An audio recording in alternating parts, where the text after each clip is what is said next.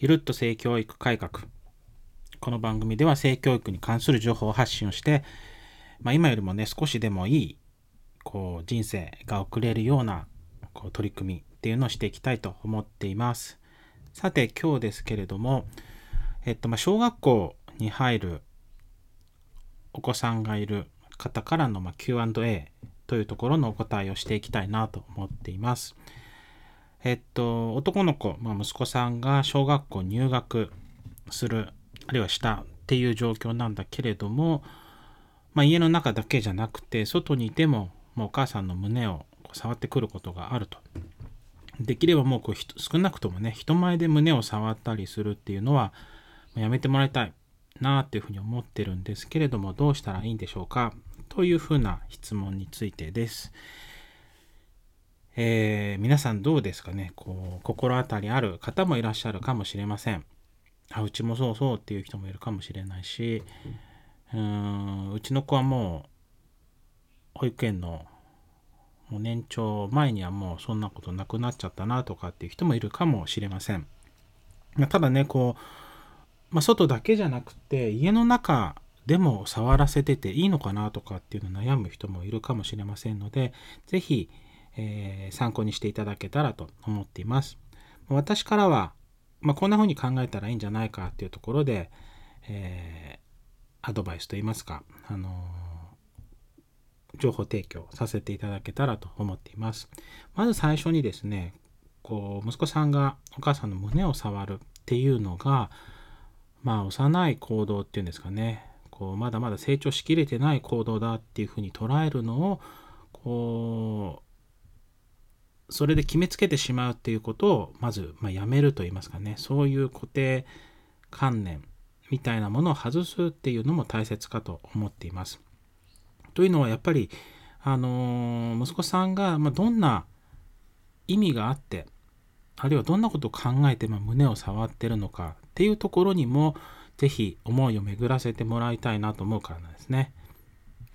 胸を触った幼いとかもう何でしょうねこう成長してないとかっていうふうに捉えるんじゃなくてあなんで触るんだろうっていうところまで考えてみるとまた別なところがこう見えてくるんじゃないかと思っています。まあ、私としては必ずそういう行動をする時には何らかの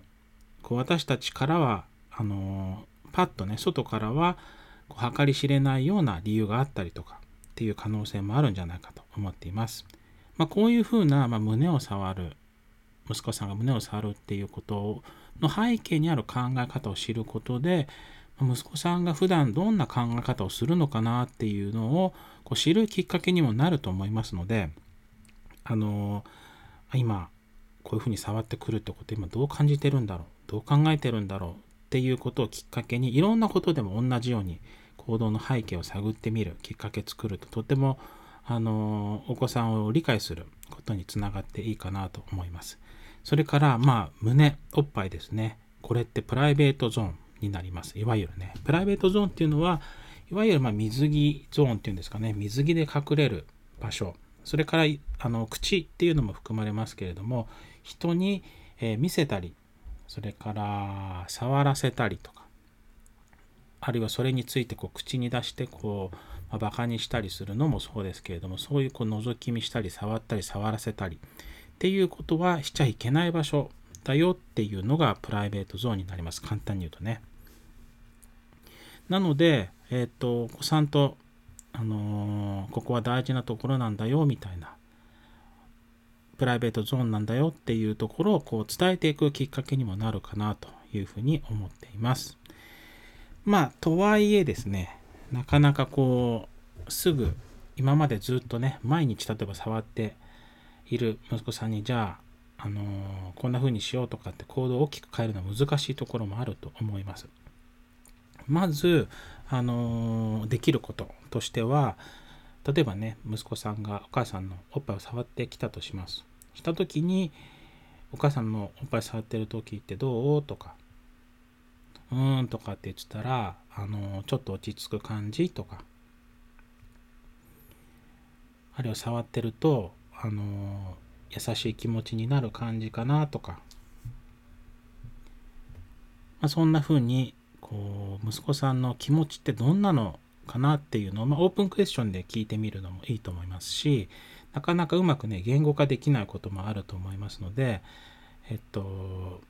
ほっとするとか優しい気持ちとか気持ちいい感じとか怖くなくなる感じとかクローズドクエスチョンで聞いてあのうんとかうんうんとかっていう子供の返事を引き出しながら、まあ、どこに一番近いのかなっていうのを探っていくのもいいと思います。まあ、そうすることであこんな気持ちになってるんだということも分かってくるかもしれないですね。まずねここの、えー、触る時の気持ちどんな気持ちになると触りたくなるのかあるいは触るとこんな気持ちになるのかって分かるとそこの気持ちと反対側の状況を消したいから、えー、触ろうとしてきてるかもしれないですね。ですので、まあ、緊張度が高まっていたりとか何かこう不安が高まっている時におっぱいを触りに来てるかもしれませんのでその状況このおっぱいを触るっていう行動を引き出す環境は何なのかっていうのを知る手がかりになってくるかなと思っています。